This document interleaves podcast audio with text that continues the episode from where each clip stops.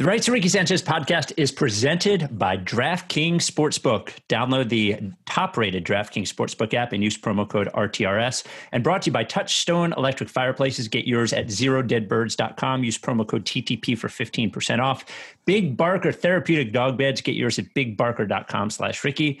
Adam Kasabi, the official realtor of the process, serving the Delaware beaches at processrealtor.com, and also brought to you by Kinetic Skateboarding.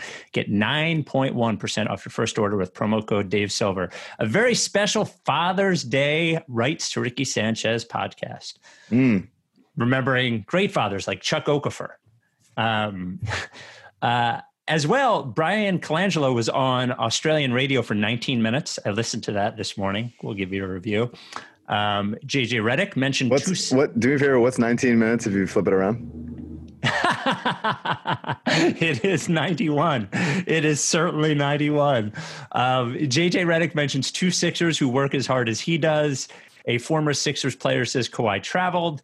Uh, we get to our Carl Landry Record Club review of Brian Fa- Fallon's Local Honey and two big guests to celebrate Father's Day. That's right, two fathers Mike's father and my father, technology willing, will will join the Ricky today. Give me a nightmare.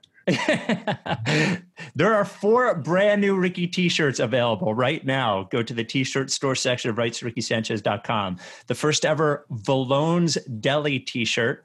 Um, that one, of course, the uh, maybe fictional, maybe not fictional deli, uh, by, owned by Joe Valone and um, and his, his mother, Doris Valone. Proceeds for that go to Prevention Point Philly. Uh, the first ever Ricky Pride shirt, which I'm sort of embarrassed it took us till now to do a Pride version of the shirt. Um, but it looks really awesome. So thank you, Tanner, for that. And proceeds for that go to the Attic Youth Center in Philly. And then two shirts that are uh, are based on Sixers Adams food list. That's right, a cantaloupe shirt and a chicken shirt really just off seasoning the shit out of the t-shirts. Yeah. yeah. Um, I love them all. I thought Tanner did a great job on all of them. Even as a vegan, I think I'll wear the chicken one. Couldn't be more off season. Yep. And then this week uh, is Wednesday the 25th. Wednesday or Thursday, the 25th. I can't remember. Uh, the 25th, Mike's script, Mike and his partner Patrick Kang skip for script for Brotherly Love will be available.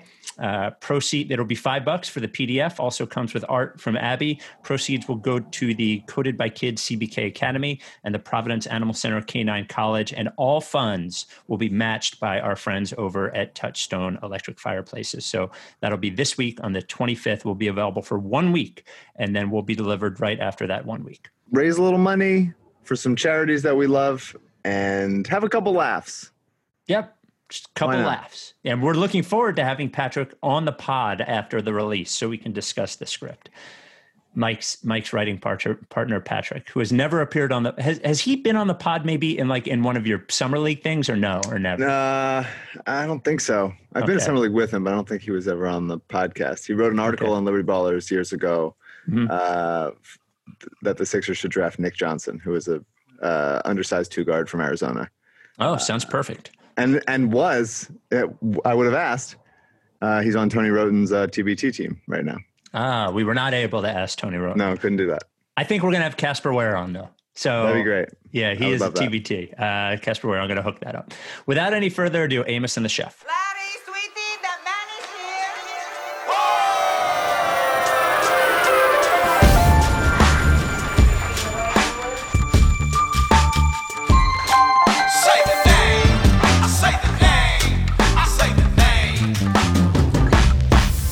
were right, y'all. We were right. Even when it went wrong, we were right. We was right, y'all. We were right. So say the name. Say the name. We were right, y'all. We were right. Even when it went wrong, we were right. We were right, y'all. We were right. So say the name. Say the name.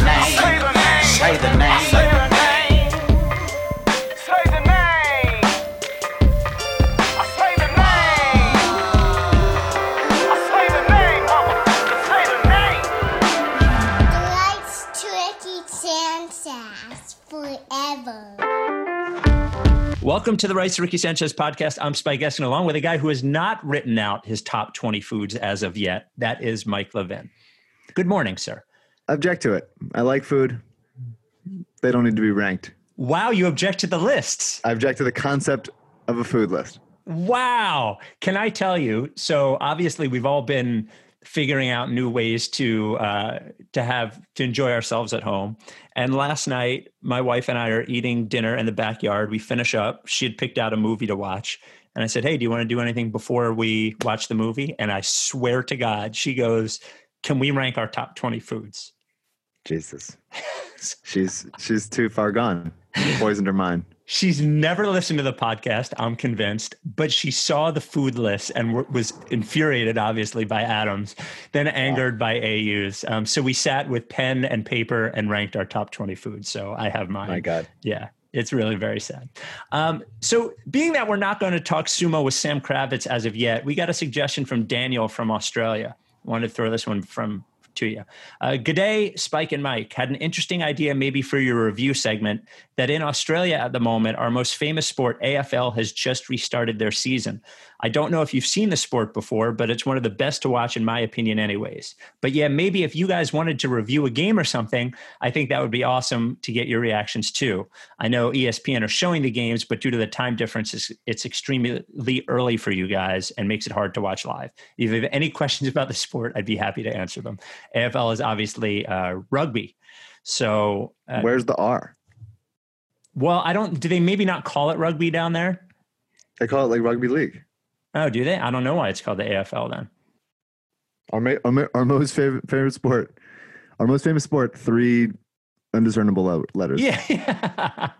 well, it's, it's got to be Australian League. Do they maybe call it football or something? Maybe I, I, don't know. I never even looked it up. Well, we'll oh, get yeah. to that. You there's, never know. There's just no way to know. Yeah, there's no way to know. Uh, our Apple podcast, the only reason I'm reading this is because you highlighted it on your Instagram. The Apple podcast five star review That's of the week. Good. Yeah. Um, we're at 2,688. Uh, this comes from Hollis Thompson. We which, don't know which, if it's the only part that stings. Yeah. The only, we don't know if it's the real Hollis Thompson, maybe. The subject line Levin stinks. Levin stinks. Wow. Right? You, yeah, no, I All think right. you probably pronounce it Levin. I think that's the right interpretation. Yeah. Okay. Levin stinks. Is Mike Levin comedy writer an oxymoron? This guy is the least funny person I've ever heard, and his limited vocabulary and constant stuttering is so bad. I wonder if his characters stumble through their sentences with constant no, wait. ums. Sorry, go back. I have to read it incorrectly? Yeah, absolutely. Okay.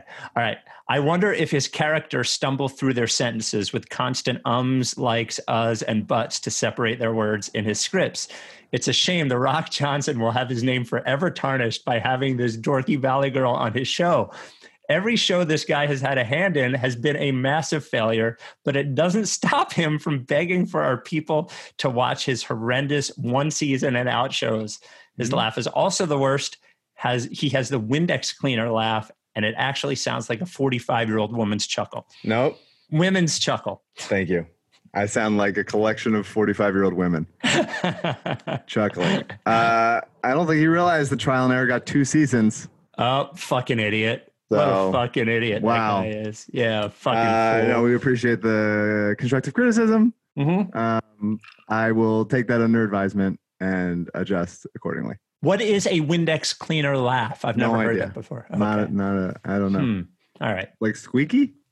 I don't know. You don't have a squeaky laugh. I don't know. I don't know what you're. Well, I don't ever really. Do you laugh even? I guess you, you just laugh there. Yeah. Is that a right. Windex cleaner? I don't know. I don't know. I'm gonna have to go back and review the tape. Just to say. Also, hey. I, do, I do love that everyone calls him the Rock Johnson. That's yes. his full name. That's what we all call him. Uh, in person, he demands that we call him that. It's very good. What would it take for you? Did you listen to the JJ Redick and on on Bill Simmons podcast? No, and and it's because I just can't stand listening to Bill. I, okay. I know it's the opposite for you, but well, it's both for me at this point. Sure. Yeah, we we got a a tweet uh, from a regular listener, Brian, and he said, "I'm gonna need you guys to listen to JJ Redick on Bill Simmons podcast," and I said, "Absolutely not."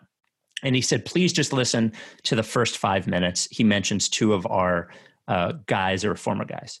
So obviously the the topic came up. I, I went and listened to the first five minutes.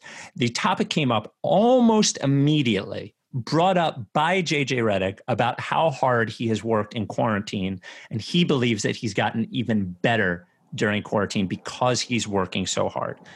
And he was asked by Bill, Are there any other players that are like you that just work so hard like you do? And the first two players he brought up were Jimmy Butler and Tobias Harris.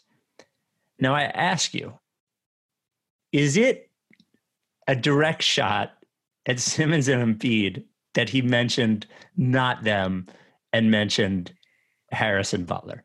Is that like a sneak diss at all? Probably. Like end of analysis. Okay. All right. and then that's all I have. Do you, what do you think?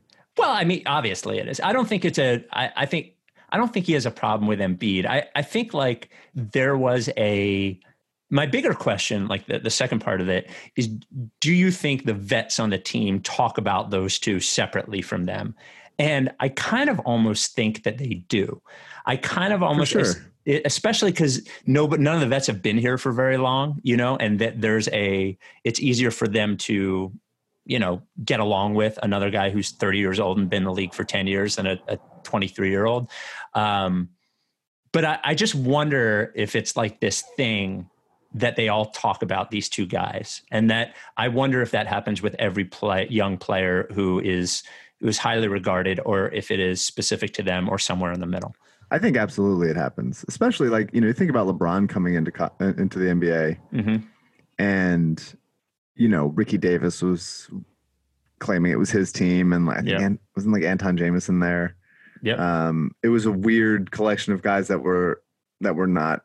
Well, Antawn know. Jamison, I don't think was there right away. That was when they tried to get uh, Amar'e Stoudemire and couldn't, and then they got Antawn Jamison, I think. Mm-hmm. But it mm-hmm. was like three or four years into. But there were a bunch of those older guys, yes, that were around that were just not going to sort of cede control to this right. teenager, right, right, uh, right, Even though he was the number one pick. Um, mm-hmm. So I think I, I think it's just when you've been in the league for long enough, whatever. Now Embiid's been there for long, so I, I don't I don't know how much shit he gets, but uh, I I can see why you'd be reluctant to be like this guy's a 19 year old kid or 20 year old kid, whatever. I don't he doesn't know anything, and so I think it probably happens all around. Like if I was on a, and I know that this does happen when people kind of just randomly get a show, but if I was on a show where the showrunner was 25. Mm-hmm and they were making the decisions for and having to like you know the people that are in their late 30s 40s 50s are having in the writers room that have been there for whatever 20 years mm-hmm. are having to defer to this 25 year old person i'm sure that i mean 100% there'd be grumbling there would be yes. absolute like what the fuck's going on this is bullshit like talking about them when they're not in the in the room all that stuff and so i'm sure that happens with Embiid and Simmons because they're it's like, well, if they took the lead of this thing, if they were, you know, right. if they should just work out each other's shit, you know, I'm sure all the time. And I think with every team.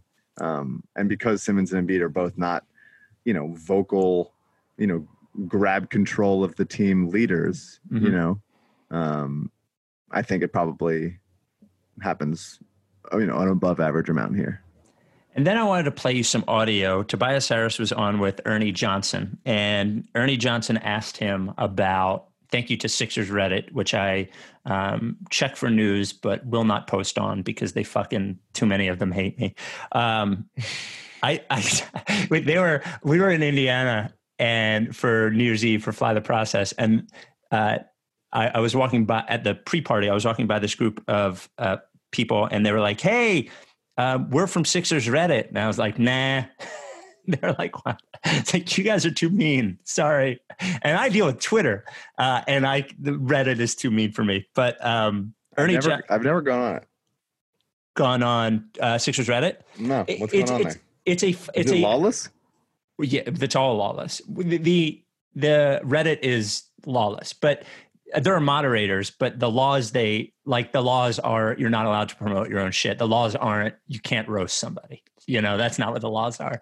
But it is a good place for what I found is it's a good place to to like it's a good news gathering place because everybody's looking at anything. So i look at it for that but it is not a great discussion place as no place on the internet truly is a good discussion place. Sure. but I, I found this 30 second clip of tobias harris who was asked by ernie johnson about the Kawhi Leonard shot and this is what he said. Take me through your perspective of that shot. Well when he got the ball you know, it's funny about like uh, in early in the pandemic, JJ Redick texts me out of nowhere. He says, "You know, Kawhi traveled," and I was like, "It's out of nowhere." He just "You know, Kawhi traveled." So then I went on and I watched. And I was like, "He definitely did travel when he caught the ball." but, uh, there you go. They're still Absolutely. thinking about it. Yeah, hundred percent. We yep. said that. Mm, I've I've I said that forty five times. Yeah, he traveled. He takes it, he grabs it, goes a few steps, and the clock doesn't start on time. It's all. I'm still mad. That's the last playoff game the Sixers have had. Yeah, maybe ever. You never know. Maybe ever. Maybe ever. Um, the Rights Ricky Sanchez podcast is brought to you by Big Barker Therapeutic Dog Beds. The uh, the the process pups keep rolling in. I got a new one from uh, Brett in Oakland two process pups sleeping on the same bed. I love it. Semi, a giant uh, pit mix, and then Savage, a tiny little dog, both sleeping on the big barker together. Um, they're great beds. They're the only ones on the market that are engineered by experts to support your dog's joints. They're the only ones that prove to others when they come into your home, hey, I love my dog. It's the only way to prove that you love your dog. Go to bigbarker.com slash Ricky, bigbarker.com slash Ricky.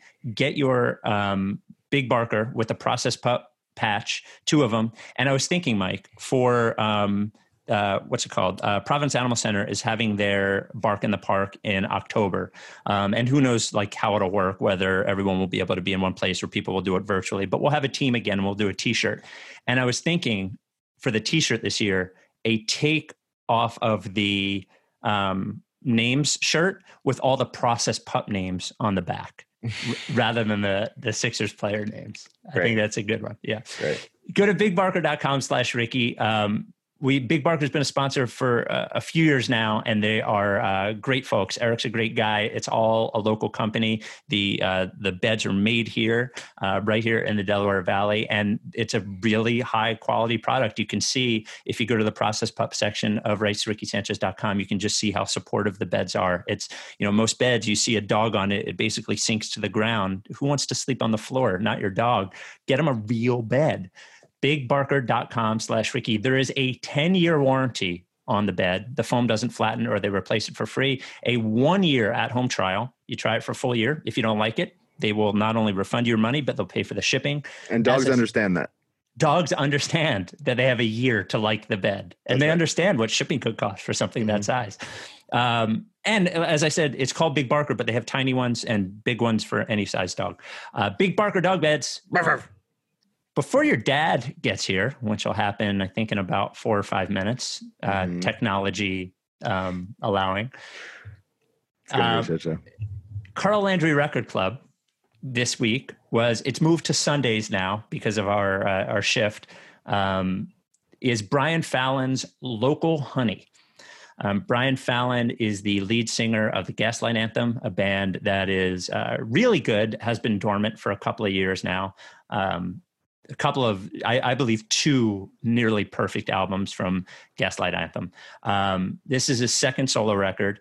I enjoy the fact that it is eight songs and about 28 minutes long. I you love like a short album. Well, it's just like it allows me to. One of the problems with having every song available to you in the world on your phone is that the commitment to 65 minutes of music from one band makes it sort of mentally harder to do. And uh, though I, I, like to try to do it um, for a while, while iPods were still a thing, I would put five albums on my iPod and that was it. So I wasn't uh, taunted by the rest of everything. So I like a good uh, Green Day esque 30 minute album. Um, this is his solo record. His solo stuff sounds like Gaslight Anthem uh, if it was high, like sort of just mellowed out ga- Gaslight Anthem. I, re- I really enjoy everything that Brian Fallon does. I like the first solo record. I really like this one.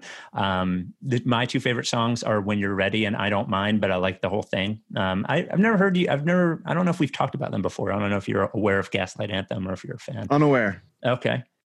Brian um, Fallon's "Local Honey." Thought it was nice. So, thought it was raw. Yes. I don't know if I have any terms for it. It was very quick. I enjoyed it. Yeah, um, I thought it was. Uh, raw in a uh, honest sort of emotional way i think he is. There's a um, you know like if you've ever listened to i'm trying to put it in a musical place if you've never listened before um, but you probably have never listened to these bands either. If you like against me if you like the loved ones if you like um, hot water music it all sort of fits in that same world and it definitely sounds like springsteen just way better. Just imagine if springsteen had good songs. So i give a thumbs up to Brian Fallon's uh, local honey. So thank you for that suggestion. This week is uh oh, Devon Gilfillian. And the name of the album, I just picked it because the name of the album looked cool Black Hole Rainbows, suggested by Ricky Listener James. Devon Gilfillian's Black Hole Rainbows. So we have that coming up. Um, you want to do a mailbag question while you're uh, we wait for your your dad? Sure. When he when he comes on, it's going to be. I told him he's on the podcast right away, so I'm looking out for him to. You know, it's going to be him in his underwear or something. um, the mailbag brought to you by Kinetic Skateboarding. Go to kineticskateboarding.com, get 9.1% off your first order.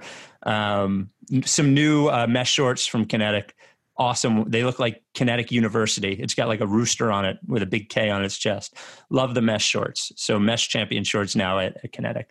First question. Um, let's go to the one from Alexandra. Thanks for doing these during the pandemic. Love all the non-basketball related interviews, especially with the Hoagie Hour. Looking forward to maybe having those guys back on. Basketball related question. I was listening to the pod where a listener suggested a female head coach and got to thinking, is there a future of co ed professional basketball? What do you think? I, uh, I, I, I, don't. Yeah. I don't think so.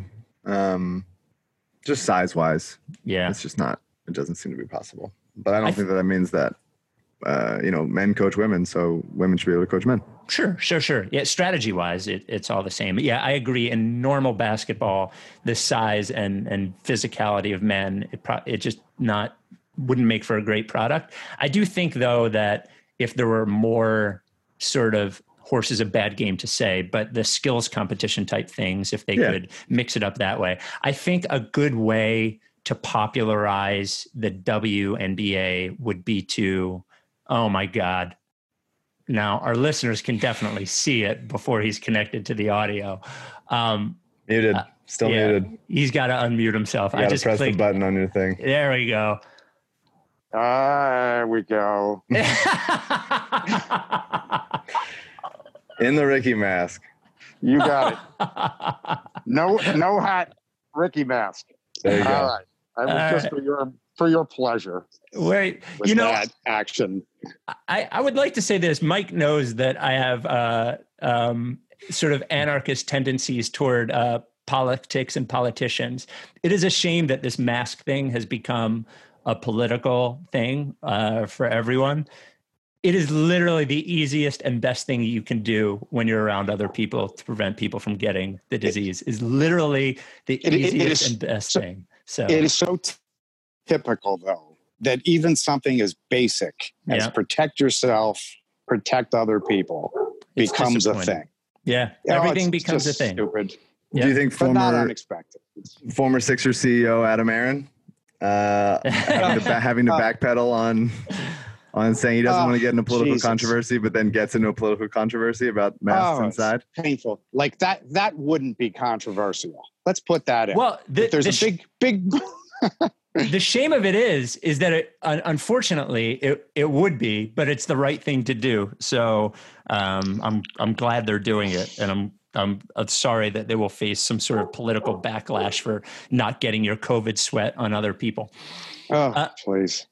so um, i wouldn't share my questions with you uh, What's uh, his angle? Mike's dad. well, okay. What angle would you like? yeah. I'm, it, sitting, I'm sitting outside. Yeah. Very nice. Yeah. At, uh, we're at uh, Uncle Ron and Aunt Anita's, and oh wow, and so there could be some hot takes because the dogs they got big dogs. They got two. Go. Two Goldens. So well, we first of all, be, happy Father's Day. We haven't talked yet. I woke up and started doing this podcast. So happy uh, Father's Day to okay. you. That's usually what you do. Just wake up, get in front of that mic. Yep. Yeah, no, well, it used to be fine. I used to pretend that I could still look okay. well, thank you, thank you for the happy Father's Day. Uh, uh, you are certainly one of the. You're the last reason that I'm in this position. the last one. Wait, what does that even mean? Well, he has three last, older siblings. Oh, okay. Like literally the last. Literally yeah. the last one. well, speaking of his older siblings, I have to ask: Were you aware of what an asshole Puff Andy was in, in his college years. We've like, talked about this. Spike, you were the asshole in our house. so, you know, a freshman and a senior. Really. Yep. I mean, yep. it's just it's going it's inevitable. Yeah. But yeah, it, but it, it, it, was a funny time. We love Syracuse. We love going up to Syracuse. We liked going up to Ithaca. It was nice ride, good good times. Well, what are the odds really that I would work with Andy, and then Mike and I would have this podcast. Uh, and in, in, infinitesimal. it yeah. is. so um, I, I think everyone would want to know Mike as a teenager. Could you tell us what Mike was like as a teenager? Same. So, so he's told enough teenage stories. I mean, even the bowling pod, he gave you some, uh-huh. you know, some 15, 16. Yeah. He was, he, he was, we were very lucky uh, as parents because all Tell four him. of them were were good. They were good. I mean, they they Mel got, wasn't. They they well, and then of course there's all the stuff you did that we didn't know about or that we didn't admit to knowing. So then there was that. But basically, oh, they were really solid kids. And yeah, Mel, you know, Mel had her issues, but you know, no, no. Uh, I mean, all good people. And yeah, look, come on hey, I had my issues. It sure. was the '60s. Still do. That's yeah. Well, I can I can explain one issue is that you spent uh, the hour and a half prior to the live Ricky two years ago, telling everyone in shouting distance who the surprise guest was going to be. Can you? I see. I thought that was a fait accompli. Anybody there wouldn't be able to tell anybody else. Uh, After all, yeah. So social media and phones. So the story is that we line up. Elton Brand gets announced as um, uh, general manager of the Sixers, and within 48 hours of that, we line up for Elton Brand to make a surprise appearance, thanks to the Sixers and thanks to Elton at Live Ricky. Went over really, really well. I was walking through the crowd, and I believe it was one John Wintermute who yes. said to who, me, who's, who's very trustworthy. I told him. Let's just let's let's. So he he goes to me. Hey, don't worry. I know who the special guest is. There it is. And he go. I go. I go. What the fuck you mean? Who told you? And I immediately, you know, as as we've gone over on the pod, I'm very tense before podcasts. So yeah, the I've, idea, I've noticed that. Yeah. yeah. So so the idea that someone would tell, and I he told me it was you, and I got furious. Um, how you many people did you tell? Very not. Just a couple. a bunch. John, another trustworthy the guy, and I forget his name because I forget everybody's name, but uh, another very trustworthy person. That Ron? was it. Okay. Ron, that's right, Ron. Oh, Ron Pasheri is, is yeah. also very trustworthy. And he's also wearing a shirt that said "It's Elton." we should. He's, he's not a. He's a look. Not a guy that you want to tell secrets to that you don't want to get out. No, One time that's, I was what, I was in. I'm an open four, book. about four, four years ago, uh, I was I had to delay my trip back home because I wanted to stay to go to a Beyonce concert. And I was like, don't tell mom because then we're going to be, I'll miss the like Sunday brunch or whatever she had planned. So just say like I had work or something. And then mom's like, how was the concert? well, well, this, I guess this, you found this out. Became, this became a, you know, why aren't they coming in? Why, you know. And if you don't tell me, I mean, that's like a marriage oath thing. there you go. Wow. This so, is the first time sorry. he's admitted to telling her. There you go. So I'm glad I got him on the podcast to finally call it I don't know. I may have confirmed it. She probably knew. Because you, you can, you're not good at keeping secrets Great. either. Great. Your face. So let me ask you that you're a, a a diehard Ricky listener. You've probably missed very few episodes in its history. None. None. None. Not one. Not one. Is if you were to say it is a little more one or the other, you had to pick one or the other. How much of it is you enjoy it, and how much of it is keeping tabs on Mike? That's a great question. That is a good question, and it really it I enjoy it because it, and I've said this before, it brings me back to the days. I always like to drive the kids around. So people going bowling, people, you know, I, I'll take a ride because you sit in the front seat, you're a fly on the wall, and they just talk back there and you hear stuff. Mm. And that's the podcast for me, except more adult. Like I get to hear stuff. Stuff comes out. It's fun. Plus, I enjoy it. it you guys have a nice yeah, a nice uh, repartee. There you go. It's fun, fun to listen to. Uh, people wonder what is wrong with this laughing hyena in the middle of the, you know, Whole Foods uh, aisle that I'm listening to this podcast laughing my head off. There you go. You don't Why? listen at, at like two X or anything, do you? I just want to make sure you listen no, at normal no, speed, right? Okay. normal speed, normal okay. speed, no wow. problem. That's commitment. Yeah. Uh, why did you raise me to be a Sixers fan? I, there's just it's no answer to that question. Sixers, Eagles, Phillies, genetic part of the genetic. If they took and did a genome of anyone in our family, there'd be a Philadelphia sports chromosome in there. Yeah. So you had no choice. It would alarm scientists. look at your sister's living in Phoenix for the last God knows how many years. Her kids are Philadelphia. They consider themselves it is. Yeah. Long suffering, you inherit the misery. What is speaking of misery? What is? I mean, the Kawhi shot we were next to each other for, um, and then I was face down on the ground for a while. what is the was that the worst moment of Sixers fandom for you in your life? Uh, no. I mean, it was it, because this team is the, the Sixers have some game seven losses that in this in the 80s, the seven Sixers. There was there was the Sixers in the 60s that lost to Boston. It was painful. It was just painful. Are you guys frozen and not hearing. it's you. It's, it's you. you. There sucks. we go. All right. Yeah. Now, okay. So yeah, there were there were game seven losses at home to Boston. I mean, there were other. This was hard, but you know, at least we got to experience it together. Sure. Do you think they would have beaten uh, the, the like okay let's say the Kawhi shot doesn't go in it goes into overtime what is we uh, this is a long-standing mike and i disagreement yeah your honest opinion it goes yes. into overtime what they win game seven they win game seven well they have to get past game six first hold on uh, they, no, they, and they win oh that was game seven. seven right right right, right. Yeah. yeah so they win game seven and then what happens in in the milwaukee series they go to the finals uh, both wrong. oh, oh, oh, no! It's just I can't. You know, I am a forever optimistic, and mm-hmm. especially in retrospect. oh, easy to be optimistic in retrospect. Oh, always, always, always. So, yeah, I don't know. I, I have a hard time. It's I moved on already this year. This year, although this year couldn't be any stranger. Sure. Yeah. Uh, what, what's uh, how's it been for like you? I, I am actually just curious. My, my, dad. We'll get to it when my dad comes on, but he's now walking like 15 miles a day. Um, wow. Yeah, That's he's good. Well, wow, he's fucking nuts, is why he is. how, how, how, has it been like for you? I mean, what's your experience through this been like? It. I had I had seven weeks of being at home, which was a real preview of retirement.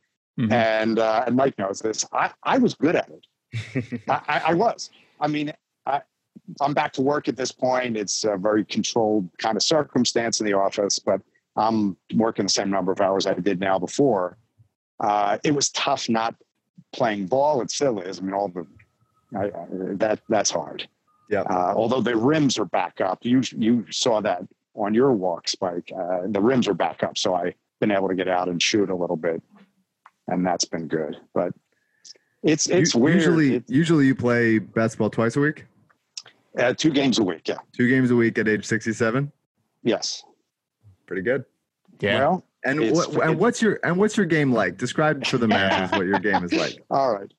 So if I had a lot more bas- basketball talent and a lot and, and was a foot taller, eight inches, nine inches taller, it would be sort of a little bit of Matisse. Working on the outside oh, shot for the last 50 years. but hustle guy, defensive guy. Yeah, that's to me, it's more like a Reggie Evans. Oh, oh. goodness. That's different than Matisse. That's, That's way different. Yeah. although, although, although you've been on the receiving end of some of the uh, down low action. So yeah, the elbows I, are I, are firm and strong. Even even when I was a kid, they always have been. hey, you, you no no no free lunch. You got to right. earn it.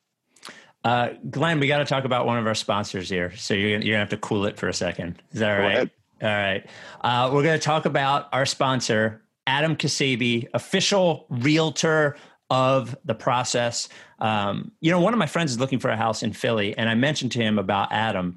Uh, look, even though Adam's specializing and he can't sell you a house in Philly, he specializes in Delaware and, and Delaware beaches. If you have any questions about anything, any uh, refinancing, buying a home, all that stuff, go to Adam Kasabi because he will be able to hook you up with the right person and give you advice. And especially if you're not buying a home from him, he's got no horse in the race other than making sure that, that you get the right answer, like and and then making sure that you're happy.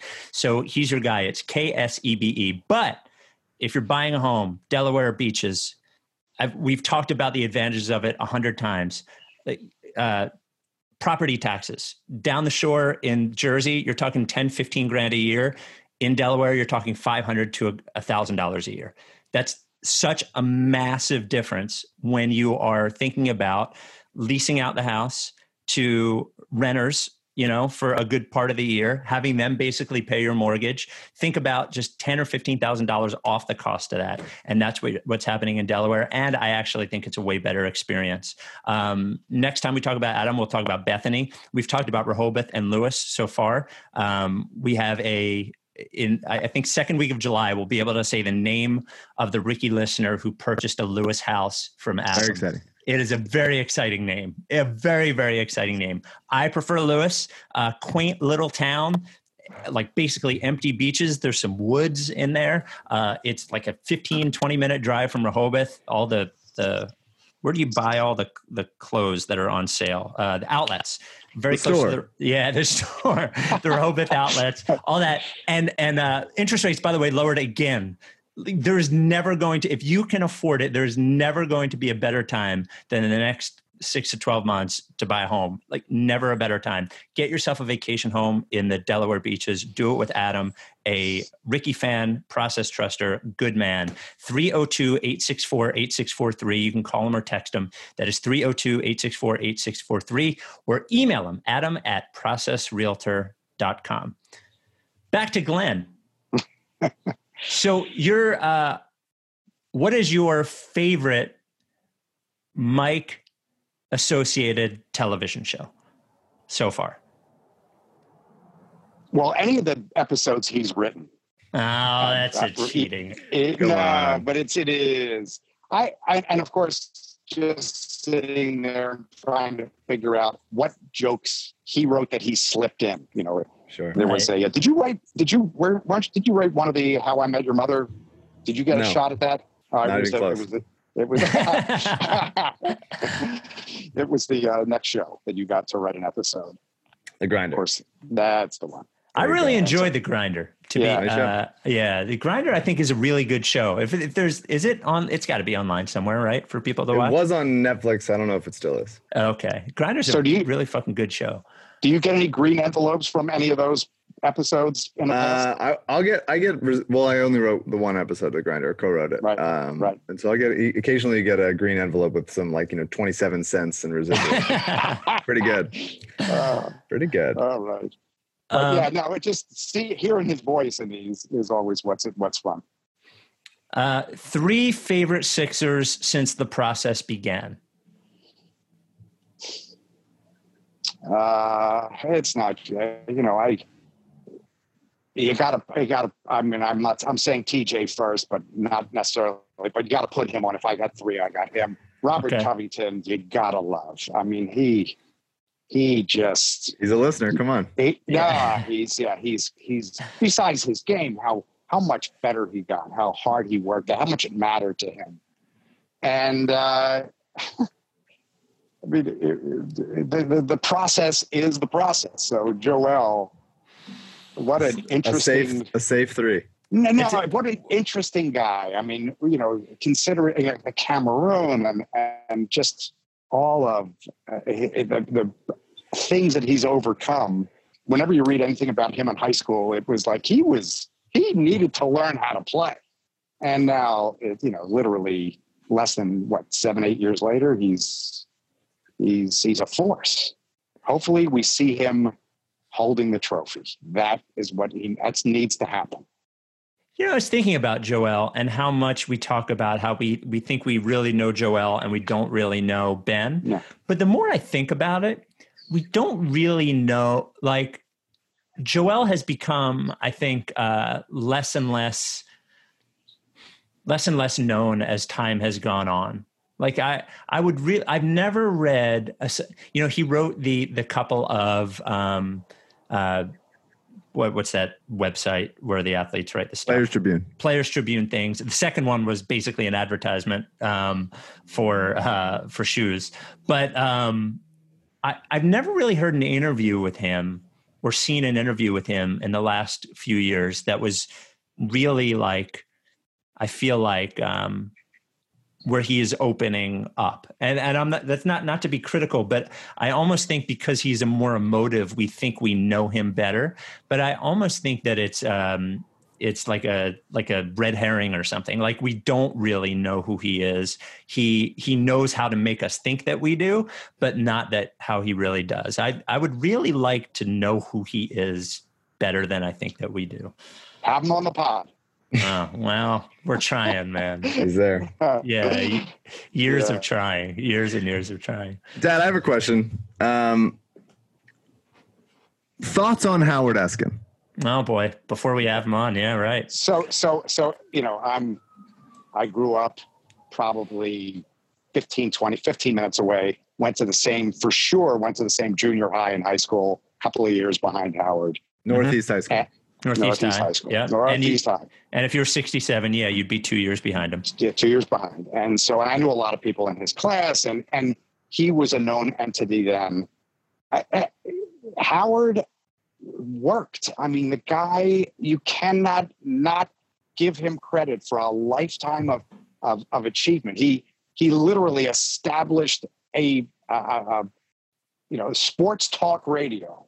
You know, give me two names, and one's him and presence on TV. He has a persona. From what I've heard from my sources, he's really a nice guy and a a, a, a sweet man. But now that's not his persona. That's not not how he became Howard Howard Eskin. Uh, so my thoughts are I I, I, admire, I don't know him, uh, but I certainly admire what he's done with his life, and it certainly has come from hard work Oh, hardest working man in the sports entertainment business. That, that is crazy that you guys like the connections go. Okay, so there's me and Andy in college. I don't think I knew that you went to Northeast, or you may have told me, and I, I, don't remember. There's me and Andy in college. There's me and Mike now, and then you and my father were in the same high school at the same time. It is pretty yes. fucking crazy. Is there a chance that, that you guys ever played basketball together?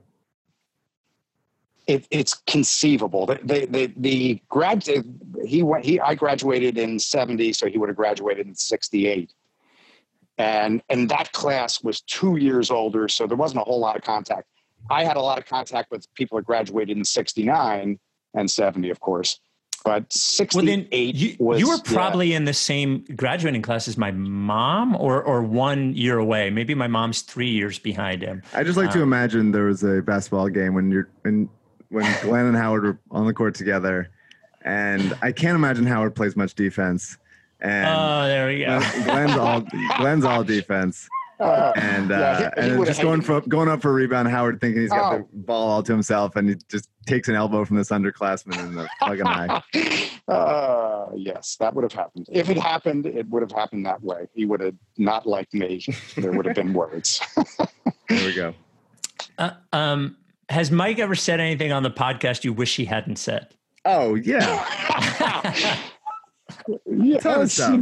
Well, and, and, have, and have you said anything that you wish you didn't say? Absolutely. The any yeah. uh, sex with my mom stuff was would have been oh, probably not yeah, not particularly yeah. beloved. No. um, but no, yeah, sure. There's always that. Uh, but you know, look, this is a uh, free flowing thing. There's no seven second delay. No. Um, I, my final question, because I, I really actually want to avoid the the both dads on at the same time thing if we can. Good um, thought. Yeah. Um, finally, are you a Spike guy or a Mike guy? Well, and again, you're not getting anything out of me. You're getting. I'm a Spike and Mike, Mike and Spike guy. Well, I, you know, I'll take I, that I, as a win. Actually, you yeah, can. Yes. Yeah. he yes. enjoys the podcast in a way that I can't imagine anyone does. Yeah, and it's true. Yes, because I I would never listen to this podcast if I was not. I just wouldn't listen, and he I'm, listens to every episode. So I, you got. I'm sitting in the front seat of the car, driving. Where do you want to go? And I will take you, and you guys can just sit back there and talk. There you go. Now you have some. You have some uh, people listening to you by the thousands. Pretty cool. Pretty cool. Well, there thanks, he is. Dad. Glenn Levin, uh, we appreciate your time. Happy Father's oh, Day. Happy so Father's Day. Know, I'll call you later. I, and I'm surprised you didn't say something. Oh, he's not wearing one of his shirts. But of course, he is wearing one of his shirts. The father of the pod, Sam Hinkie. You're frozen, but I respect yeah, it. Yeah, We, we haven't seen you change video in a while, but I'm glad the oh, audio geez. kept. Oh, he only yeah, he has he has every single shirt. Well, because yeah, no, not every single shirt. It's most shirts. A lot of shirts. Yeah, I'm going to get the uh, one of the four new ones though. I think the uh, the uh, gay pride one has the color that I'm looking for. There you go. Yeah, there you go. yeah. There he is. All right. Thank, Thank you, guys. I'm supposed to say something nice before I leave. Is that the new thing? Oh yeah, sure. yeah. Okay, well, I love you both and have a good day. Wish I was there wherever either one of you are. And uh, have a good day. This is called the Tidy Exit. Okay. All right. there, there he goes. Well, oh, oh no, his iPhone's back. Wait, it oh. is, and leave. leave meeting. I'm gonna start saying leave meeting at the end of everything now. Yeah. well, there you go. Um, That's it. Uh, now the oh my goodness, look at this, right on time. Wait, he's uh, got to unmute himself. Now he's muted, and it's so nice to see him muted. What a treat that is for me. You got to unmute. There he is. Uh, I just turned it on. Yeah, I know how to unmute it. Uh, you know what?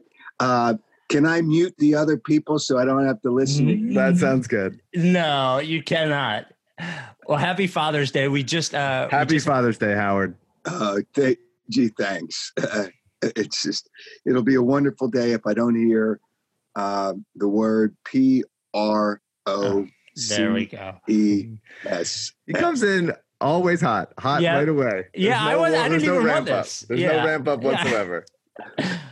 Well, uh, so before, look, I don't want to fucking argue about basketball. I don't even care about basketball anymore. My my first question, because you've mentioned on the air, and Happy Father's Day. Um, we mentioned on you've mentioned on the air uh, how how many miles you're walking now. Right. So could you take us in we and we talked to Mike's dad about it. Could you take us into what your every day is like, where the miles come and what you're doing to to take up time? Because you're you're an out and about type guy and this has prevented a lot of people from being out and about. Well, yeah, um, well because of the uh, the heat I've tried to now do it in two stages because the middle of the day is really hot. So I try to do it in the morning. I haven't done yet anything yet this morning, so I'm backed up. So morning, later in the afternoon. So I'll do I'll do it in steps, and then I'm trying to. I don't look at the miles once I do steps, but in the morning I try to do about fourteen thousand steps, which is so seven average, miles. Okay, I'm About averaging Okay. I'm averaging about 28, 27 to 28,000 steps now a day. So I did 30,000 last Sunday. so then in the afternoon, I finish it up. I used to drive to the park, which is a little over a half a mile away. Now I just go around the block, walk to the park, do my loops around the park because there's a there's loops around this soccer field type park. Not many people there. Then I come back and I do more loops around the neighborhood. And then if I haven't gotten to my goal, I only did uh, about 24,500 last night. It was about close to 12 miles. So now, when you're, as you're doing it, are you kicking a can down the road as you're doing it, moving forward? No, I have a basketball with the picture of Sam Hinkie on it. I just keep on kicking it down the road, and I'm kicking it to Palo Alto. I'm going to see if I can kick it. To you can get there Alto. by now. Yeah. Well, uh, so so anyway, so that's what, and then uh, the biggest week I did was like 191,000 steps. That was my biggest week. Um, so I'm trying to do between 11 and 12 miles, and sometimes I get to between 13 and 14 miles.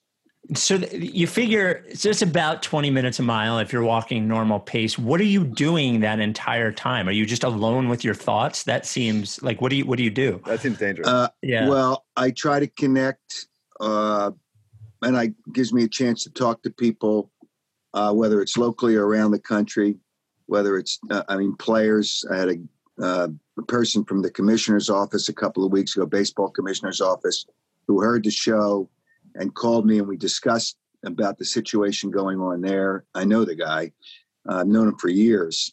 He works with the directly with the commissioner. So I've talked to him. Uh, occasionally, I'll talk to players. Uh, occasionally, I'll talk to coaches, uh, people locally. Uh, I actually, believe it or not, I actually call some of the sponsors of WIP just to see how they're doing, uh, which because I become friendly with them and gotten to know them. So I just I'm interested to see how they're doing in business, yeah, and then like real real world stuff, not the nonsense that you guys do. Uh, what the fuck is that supposed to? What's that supposed to mean? this, this Rights to Ricky, whatever his name is. Uh, so uh, I do that, and then I listen to WIP, and I see how I know you guys use the F word. I just can't bring myself to do that sometimes.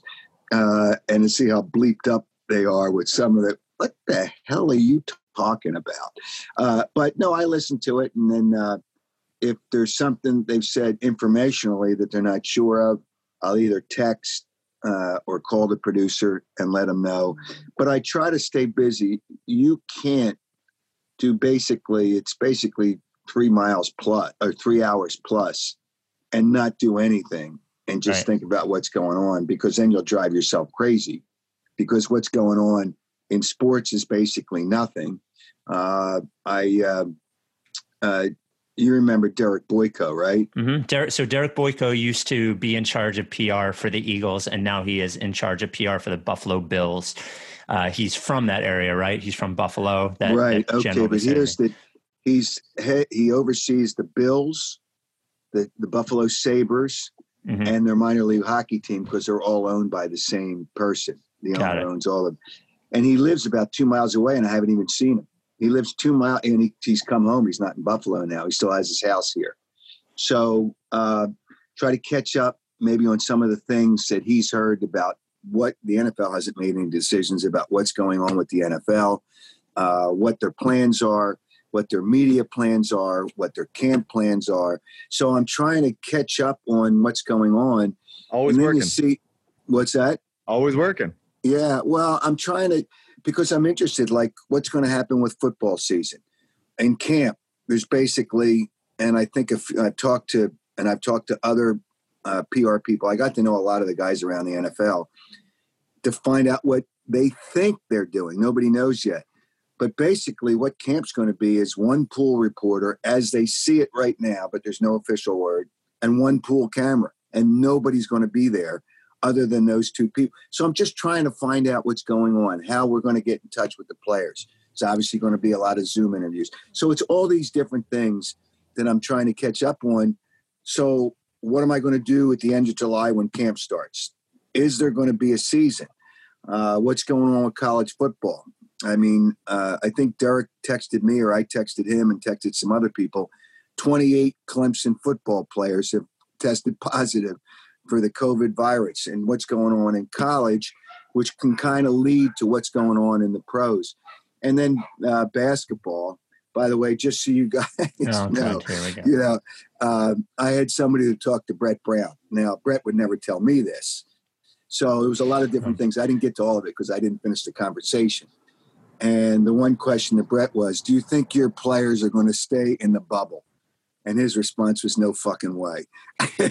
just, so they already know that they're going to go outside the bubble. I, I, I don't understand. But that's, again, that's, it's maybe uh, you guys can debate it if you want. I don't think, I just don't think they're going to be able to stay within it. Now, you're not supposed to be able to come back and you have to be quarantined. Uh, I got another. You're doing a whole I, show here. You're doing a whole show. You, if I could ask you one question, we're on like the sixth topic. well, I'm just trying to give you guys. I mean, this is the full picture. Right.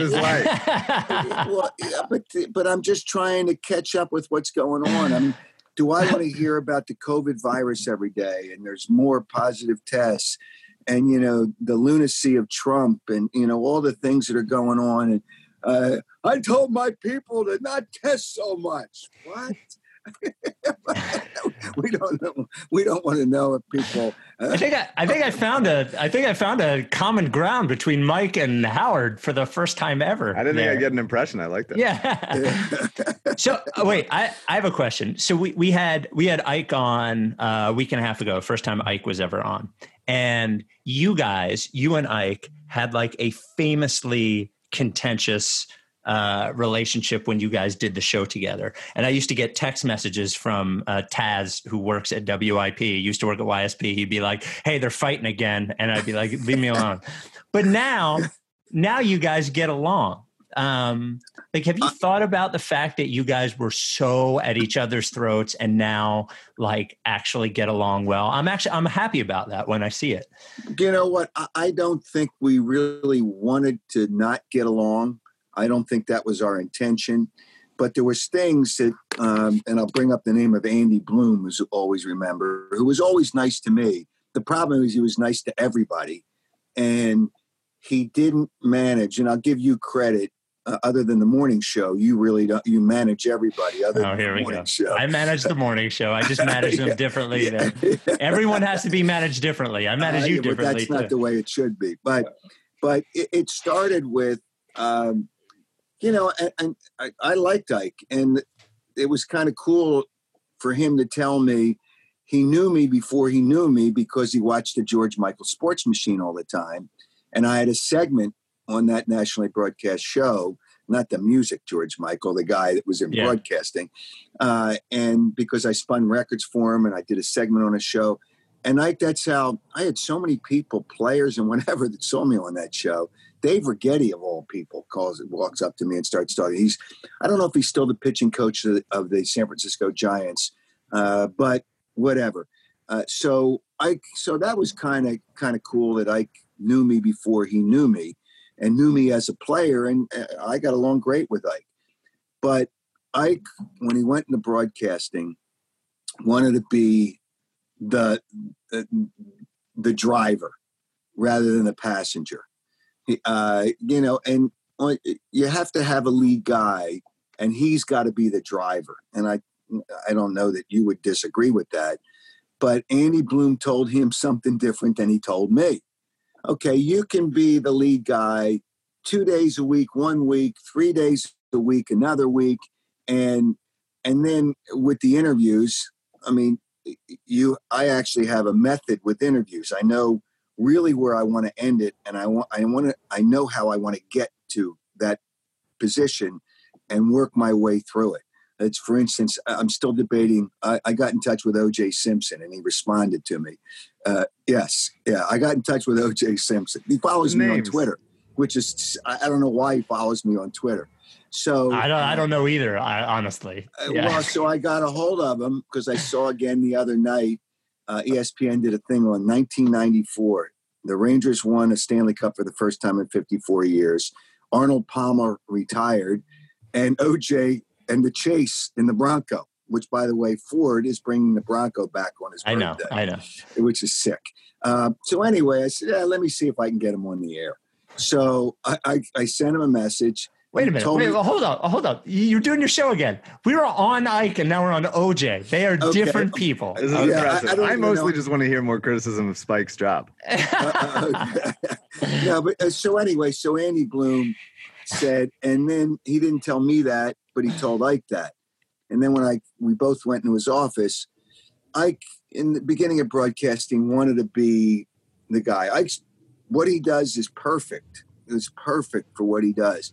He's 50% a part of it, but he's not the driver. Uh, he's, you know, there's an engineer and then there's uh, there's somebody else. So that's where our biggest problem came from. And then we had issues with that because he rebelled that I was I was the guy leading the show.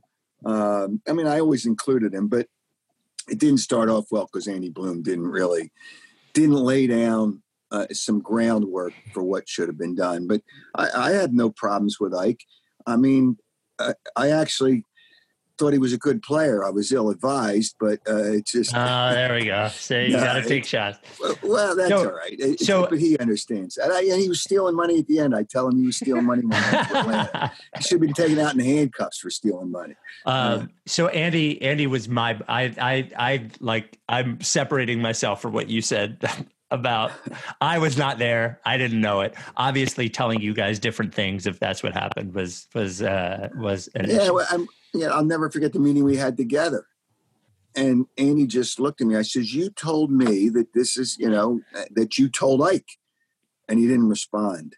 You know, so that's what it kind of went too far without getting in there and talking about it. And it's just, but yeah, so I'm, I'm cool with Ike, and he knows when I bust his chops, I bust his chops. Uh, it's uh, it's not so, in, in any kind of bad way. Before we continue, we have one more commercial we got to do. Um, Got to pay the bills, Howard. Got to pay the bills. Got to pay the Ricky bills. You mean you guys actually get actually get money for this? Well, we we give away a good portion of it to charity, but we do get money. They pay to advertise. You, have seen the live show. I don't remember ever seeing yeah. your live show have three thousand people at it. That's all I'm saying. is. wow. I don't. I just I don't remember that. Um, Touchstone Electric Fireplaces right there in Exton, PA. Touchstone is sponsoring the release of Mike's Brotherly Love script, uh, in which the proceeds will go to the Providence Animal Center and Coded by Kids. Um, you know, uh, Dad, actually, I always talk about the uh, the fireplace in the house. And um, what Touchstone does is they make electric fireplaces where there's no chimney and no ash and no smell, and you don't have to go buy any of that fucking wood or anything. Wood, I know. Yeah, it's a pain in the ass, right? Isn't the the real fireplace a pain in the ass? Yeah, that's why I don't use it anymore. But I had plenty of wood. I cut down four trees. I could have kept the wood and let it. Uh, it, it has to sit for a while before, but yeah. I don't need the wood.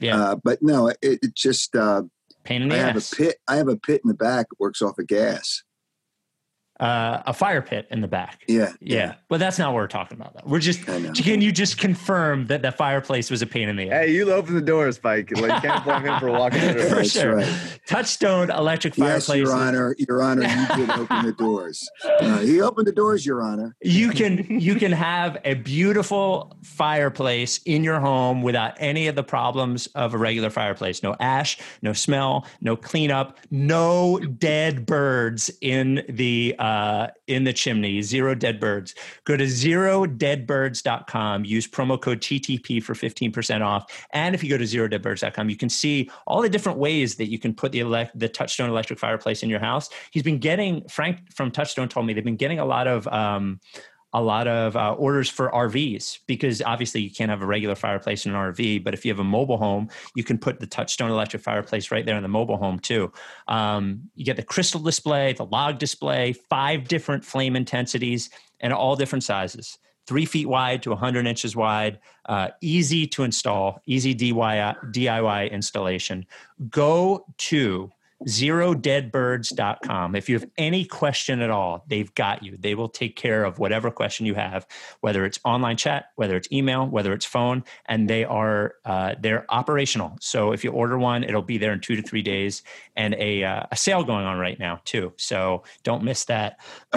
Go to zerodeadbirds.com. Use promo code TTP for 15% off Touchstone electric fireplaces. All right. But I have a question. Oh boy. Okay.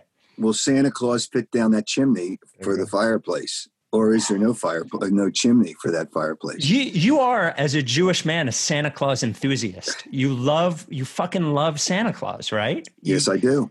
Uh, what is it about? I mean, I Santa have Claus? pictures with Santa Claus when I was a kid. I probably have pictures with you with Santa Claus when you Yeah. were a kid. I think you appreciate Uh, the show. You respect what Santa Claus does with his business as a businessman yourself. You- the, the, the bit. Well, I, I love Santa Claus, and how could you have Christmas without Santa Claus? There you go. Really? You used to. He used to dress up as Santa Claus and go over to his friends' homes that had children and visit as Santa Claus. True or false? They never. Uh, true. They never knew who I was. I walked into a Chip Kelly news conference of Santa Claus. I remember that. He didn't know. He didn't know at first, and he saw the Rolex watch, and that kind of tipped him off. Uh, and then, and then I walked off the field as Santa Claus on Christmas Eve, one game at the vet with Andy Reid, and he was kind of shocked because nobody stopped me walking off with him. And he still tells this story. And he looked down and he saw the Rolex watch. He said, "If Santa Claus is wearing a Rolex, it must be Howard Eskin." So, uh, but nobody could tell who I was. I went out to, you know, kids and whatever, and I drove down the street, stopped one time, and the guy stopped me and he looked at me. The cop laughed. I, I told him who I was. I said, I'm just going to my next house. I said, I just don't have, Ru- Rudolph's not helping me, so I'm just using the car. And so he laughed. He says, All right, keep on going. Uh, but yeah, I love Santa Claus. I still have the costume. I, paid a lot of money for that costume. I think you should start walking in the Santa Claus costume now. Yes, yes, yes. um, so can you tell the story? I don't think I've ever asked you this story. So, Mike, um, in my in my parents' home, there is a thing hanging up, and it's a newspaper article about when my dad was a was like before he was a radio personality was sitting so my grandfather used to have courtside seats to the Sixers. And as they changed venues the, those seats went back. My uncle has them now. They're like they're like six rows behind courtside now. But there was this news article about um, my father getting into an argument with Earl Monroe. Is that who correct. That is absolutely 100% correct. as a fan can you tell me what happened Uh, by the way, uh, later I had him on my, uh, my show at a remote. Uh, oh I've seen that picture too I believe I've seen that picture too He's right. uh, uh, and he laughed about it, and he's, he absolutely remembered it. so what Earl, happened Mon- Earl Monroe, who played high school basketball in Philadelphia, for those people that don't know the history of the NBA, because most of your people don't know the history Ah, of the NBA. right, okay. Uh, so don't know the history of the NBA. Earl Monroe, if you go on stages, Pete Maravich, who they don't know, then you Earl Monroe, the way he handled the basketball and the way he moved around, and then it was Julius Erving was the next stage of that.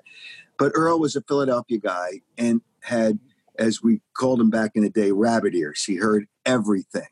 And obviously, we were on the first row, and I used to bust his chops. Uh, my father busted the chops of the officials. I busted the chops of the players. So I busted his chops. And just at one point, I forget, he must have committed a foul. And I said, you know, what are you what are you screaming about? You committed the foul. Just shut up. Uh, so he came walking over to my seat, got right in my face. He said, What the fuck are you going to do right now? What are you going to do right now? And I said, I'm not going to do anything. What are you going to do? Uh, so the security guys had to come over and break us up. And the headline was from the Camden Courier Post even super fan can't help Sixers because I guess they Yeah. lost that night. yeah. Uh, and so uh, it was Earl Monroe, and we got into a face to face on the side of the court there, uh, and had to be uh, broken up by. Uh, it had to be broken up by security people. Howard, So- what sport were you best at as a as a as a young man? Well, you know, it's funny. Which one that was I? uh, Which one that I most enjoyed? Baseball was probably the one that I most enjoyed uh, because it was summertime. Uh, you didn't have to worry about getting on a basketball court. Court. I didn't like playing in the play. I used to go to a place called Max Myers because the playground near where I grew up really didn't. The playground was in Rhawnhurst, but Max Myers had a lot of great guys. And then I played little league ball there, and just it wasn't little league; it was uh, older than that. But I just, I guess it was baseball. Um, played multiple positions because you didn't have to worry about getting a court or getting to a game. I was already on a team. Uh, football, I was really heavy when I was in school, so I wasn't that fast. We used to play on the street, but uh, baseball was the one that I uh, probably enjoyed the most. And I couldn't play hockey and I couldn't skate, so I didn't even try to skate. But I guess baseball I enjoyed most, uh, although I I played all of them uh, and I was terrific in all of them. Uh, ah, there we go. do you ever get tired but, of being? Uh, there, are there any times when you're like, I don't want to do, I don't want to do it. I don't want to do the Howard thing. I want to just be like a regular. Well, guy. actually, I'm just doing that to bust your chops. No, of course, of course. But if there are there times when you don't, when you're like, I can't, I just got to just uh, sit here and I gotta like, recharge. Like, how do you recharge without without well, I, I, I, recharge. I mean, it's just, uh, but you can't ever turn off people If somebody sees you and wants to talk to you nowadays, the guy wants to shake your hand like a kid on the on the block, and I think he's uh, a little challenged. I don't know what it is that he has, but the neighbors, you know, they wave to me and whatever. I'm walking up the block. Kid comes out wants to take a picture. I said, I can't do a selfie, but I'll stand behind you. So you just do. You're just nice to people, but you know, I'm nice to people when I see them, unless they're jerks uh, and then I'll, I'll you know, I'll say, I'll say, I'll say what I really think. But no, I, I'm just doing it to bust. I don't do that all the time. I mean, it's just when I see a person, if he asks me a question, I'll give him an honest answer.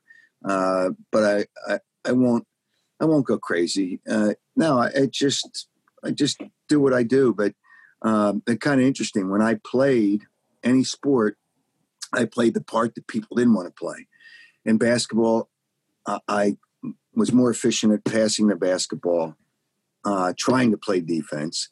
In baseball, I really enjoyed playing defense, whether I played third base or first base. And then I, I threw, I really could throw hard when I was young. It was all over the place, but I could throw hard.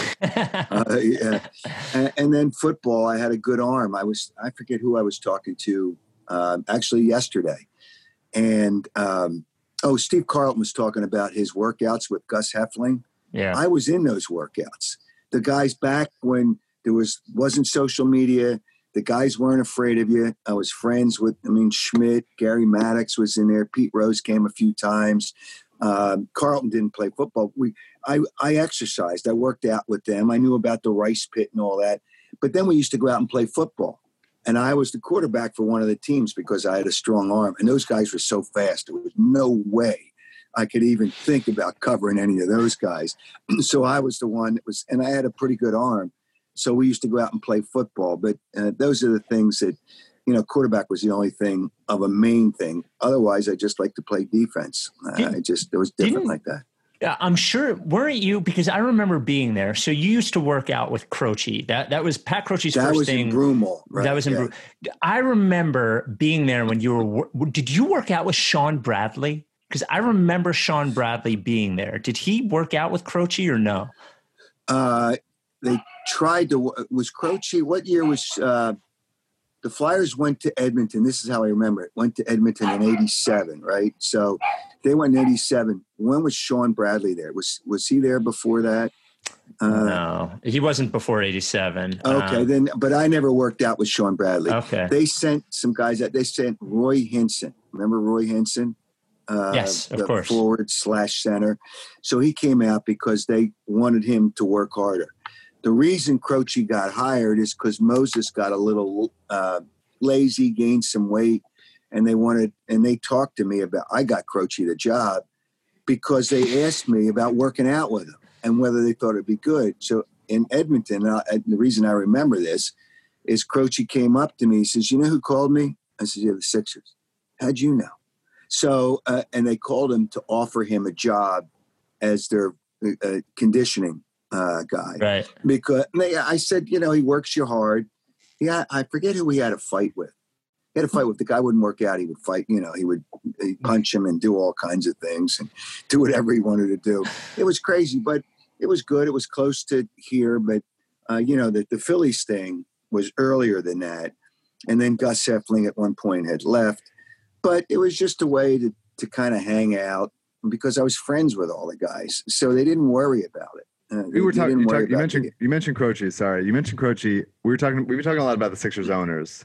Oh boy! And how these guys who don't live in the city, who helicopter in, yeah, just buying rival I wonder who teams in different about. sports. Yeah, uh, he's a carpetbagger. What, what? So what makes a good owner? If you could, if you could create the uh, the best Sixers owner, what would you? What kind of like traits do you want for that guy? Uh, uh, a person that will spend whatever he can. Now in basketball, there's a cap, but that doesn't mean you can't spend. It's like in baseball, you have a salary tax, but they spend so much on the minor leagues to develop, which the Phillies for years didn't do. Now John Middleton's doing it, but somebody that would spend what it takes. That doesn't mean you're going to win wouldn't interfere and let the people that he hires do the job. And if they can't do the job, then you just move on and you get somebody else. But in the case of the Sixers, uh, you know, if we're dealing with that, uh, Ed Snider and Croce made no decisions. I mean, Croce was a figurehead. He put the sale together of the Flyers and the Sixers for Comcast. And part of the agreement is a sale, he would be named, I guess, the president but and get paid whatever he got paid, but he made no decisions. The personnel decisions were made by, uh, well, it eventually became Larry Brown and Billy King. And then the money and financial decisions were Ed Snider, who oversaw the whole umbrella of everything. And Ed Snider would say, do what you have to. Whatever you have to do, I don't care what it costs, and do it. And he was good like that. And he wouldn't interfere with basketball. He may have interfered with hockey, uh, yeah. because he really knew the hockey, but he didn't interfere with ba- basketball. So you got to get a guy that wants to spend the money, doesn't want to raise tickets every year as the Sixers do, uh, and doesn't care about his bottom line, but cares about winning a championship. The question I always have for Josh Harris, and I think Blitzer's different, and it's a sad for the Sixers fans and you guys that Blitzer wasn't able to do what the original deal called for the managing partner would switch after it was four yeah, or five every years. other year, right? Yeah. yeah. But they because he works for a company called Blackstone in New York, he says if you leave the city, you can't work for us. And he couldn't do it. That's why he runs the Devils. So he would have been better. He's a, a basketball guy uh, who wanted to do the right things. And Josh Harris is just a bottom feeder. That's why he's trying to get the Mets. That's how he got the Premier League. You know, teams that bargain. That's how he got the Devils he wasn't supposed to get the Devils, but that owner, and I know the guy who was supposed to get it because he lent him a lot of money, who now owns the the Coyotes in Phoenix. Uh, but he just he's just trying to get the best. And, and Spectacor wanted to get rid of the Sixers, and that's how he got that. He doesn't care about winning. If it comes down to what would you rather do, make more money or win a championship? And he can tell you what he wants he wants to make more money, and that is the issue, and that's the problem. Well, don't worry. I think an owner should do. We can't stand them either. Um, yeah. So, so we have a, a Scott O'Neill is page. right up there. He's the one that tried um, to, we've to we've the salaries. Yeah, we've talked about ground. him. We've talked about him a lot too. We've talked Spin about him. doctor. He's such a fraud. He's a uh, total fraud. All right, final question. I, I like we, weaponizing Howard for our own personal. What we need. Yep. Yep. See, now you're learning. Um, all right, final question.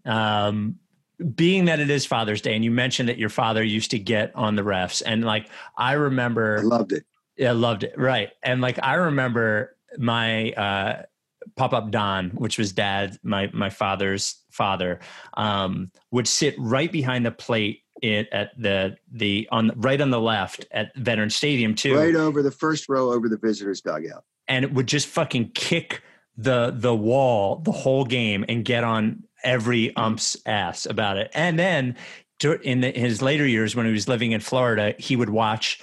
He would go to every Clearwater Clearwater game and watch all the minor leagues, all that. Mm. What about your your dad do you think put you in position to end up doing what you do like what what about him did you take and what like what was it that like that that that made you you in, well in uh, uh, i'll give you a, a backstory about the officials of baseball shag crawford who was an umpire the father of jerry and joey was mm-hmm. behind the plate one game and we all used to leave uh, in the same the same exit. There was a walkway past security at the vet, you know, near where the seats were. And somehow we were there when Shag was done and dressed and leaving. And he recognized my father. And they almost had a fight right there because he was all because Shag in the off season worked for an oil company and drove an oil truck because they didn't make as much money. Yeah. So he got on him during the game about you should be out there driving the oil truck right now rather than be behind the so I would get on the players. Rick Monday climbed the dugout and started coming after me one game because I was all over him. When it was easy when Carlton pitched, lefties could left-handed hitters could not hit him. Could it was it was pathetic. They looked so bad.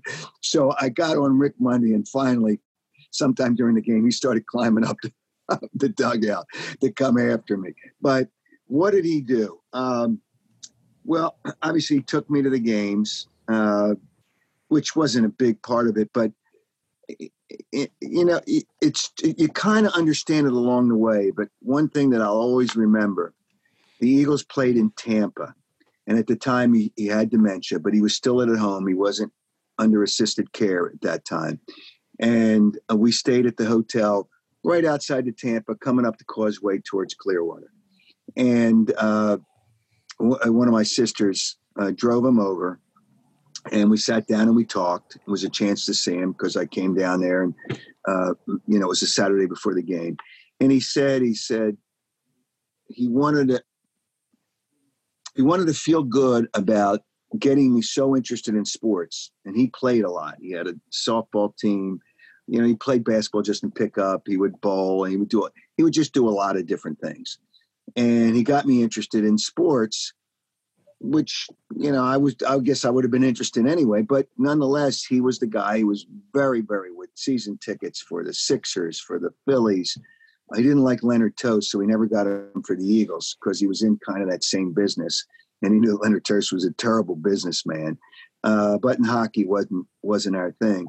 But he said to me, he says, you know, I was uh, because I helped you get interested in sports, and, and, he didn't say it the way I'm just trying to. It's hard to remember how he said it. That uh, you know, I'm glad that I got you interested in sports, and that was a big help in what you're doing now in your career. So, and it, I'm sure it was. Uh, so I'll never forget that time where he wanted to feel good that he was a big part of what I did and the success I had. And he was right. I mean, I just, he, I was at all the sporting things and was interested and wanted to be a sportscaster and wanted to do all those things. So never thought I'd go into TV uh, and never knew that. Uh, he was still alive uh, when I went in the TV.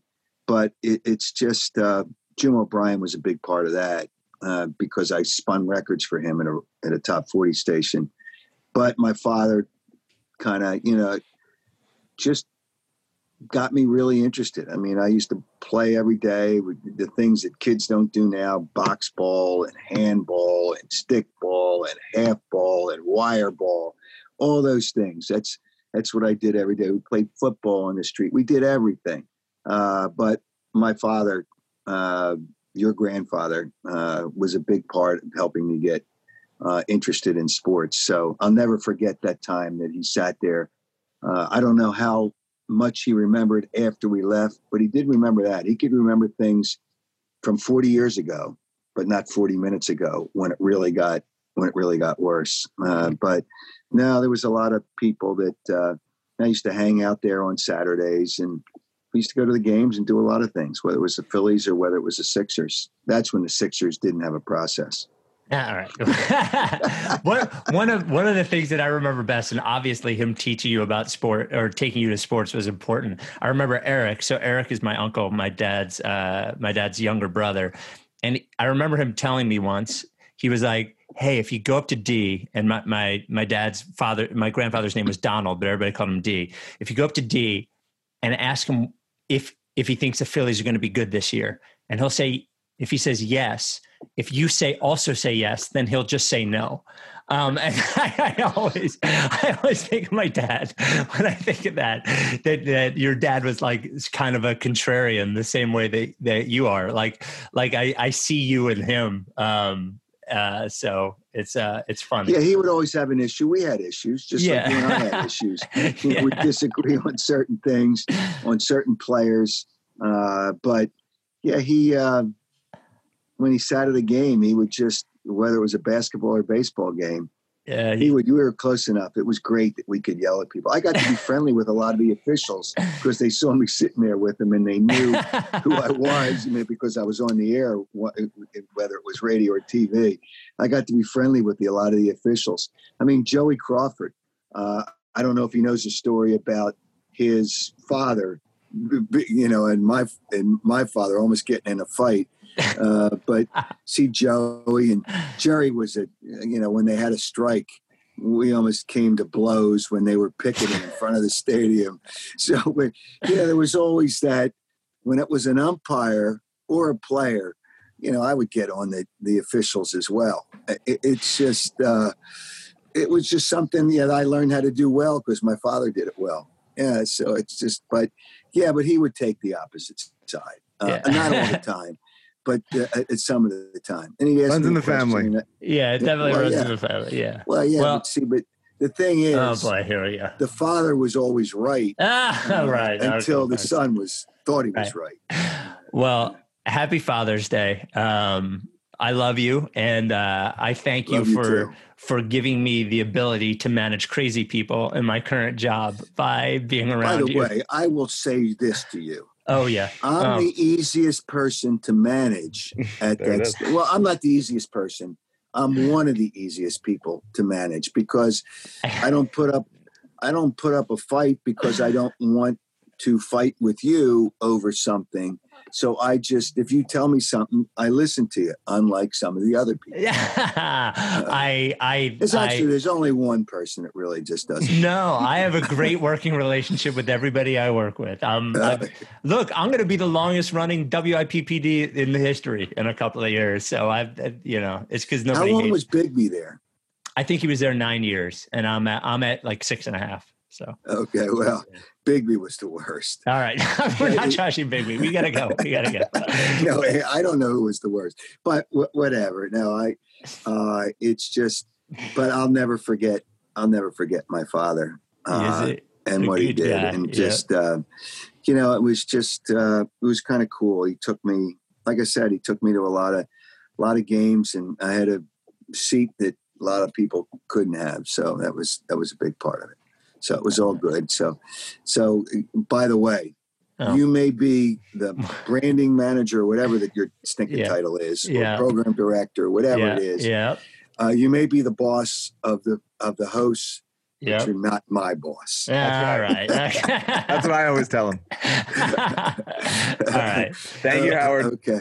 All right, take care of the process. The process. Happy Father's Day. Joke. All right. joke, a farce. It sucks. It sucks. It, All right. I was just warming up. He's just getting into way, it. I'll ask you one question before I leave. Oh, Jesus How much Christ. overweight do you think Joel Embiid will come? Uh, two questions. That'll be the first. How much uh, overweight do you think he's going to come into? I think you should take Joel on walks, and you should be yeah. taking thirty thousand step walks with Joel. Yeah, but he'd want to stop at Shake Shack, Burger King. Oh boy! All right. All right. And will Ben Simmons actually wear a shirt when he plays a game? Doesn't need to. yeah.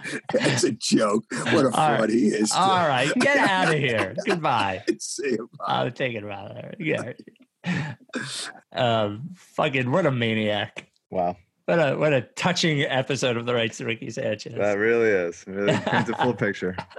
All right. Um Uh, well, I'll, I'll gonna go work on uh, Casper Ware, and uh, we got there a couple other guests coming. Uh, are you down with Happy Father's Day, everybody? Happy Father's Day to everybody. Um, stay safe, everybody. Yep. Keep wearing masks. Keep wearing masks. Are you down with TTP? Yeah, you know lick face. If you don't fuck with me, then I won't fuck with you. If you don't fuck with me, then I won't fuck with you. If you don't fuck with me, then I, then I won't fuck, fuck with you. you. If you don't fuck with me, then I, will, I won't fuck, fuck with you. But if you fuck with me, I'm gonna fucking kill you! Time for plan B.